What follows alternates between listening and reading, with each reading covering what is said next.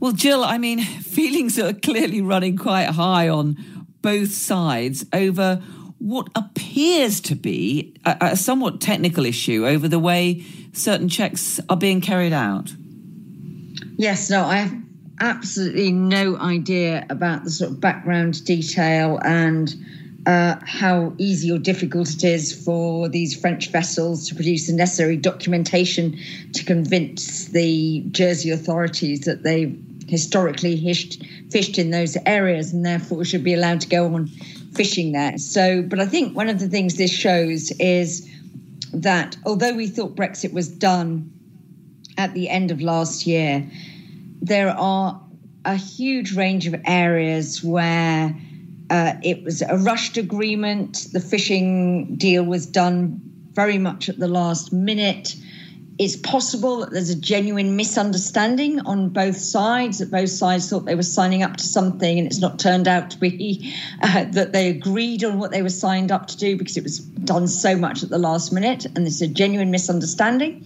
Uh, but it also shows that there are just so many touch points still in the UK's relationship with the EU that can flare up. Maybe it's politically convenient. We've seen bits where certainly the British government has been prepared to use uh, e- the EU as a, if you like, a sort of bit of a lightning rod on domestic political pressure to have a round with the EU about something and to do some grandstanding.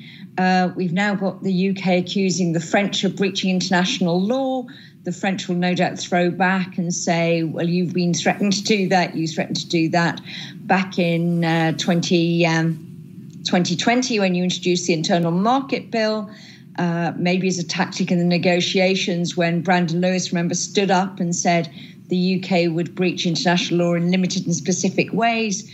Um, so it's there. I mean, it's a very scratchy relationship, but the Trade and Cooperation Agreement has mechanisms. It predicts that there will be arguments about what it actually means as you implement it, and there will be these tensions.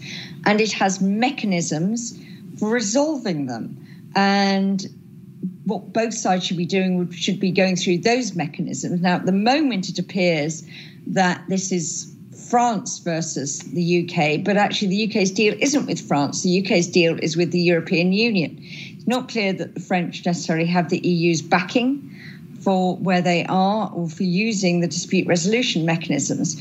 But there are processes, a whole bunch of committees set up under the Trade Cooperation Agreement to try and resolve these sorts of issues through negotiations.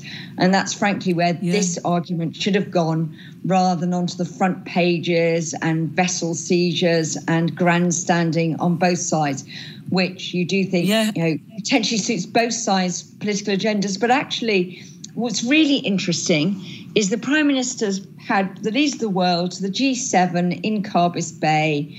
Uh, had very big issues, vaccine diplomacy, climate change on the agenda, but it was overshadowed by sausage wars.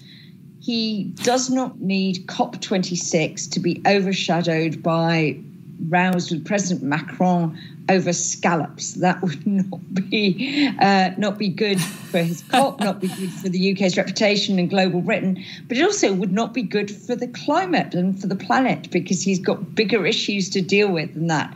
So both sides yes. need to calm down and use the mechanisms available to them.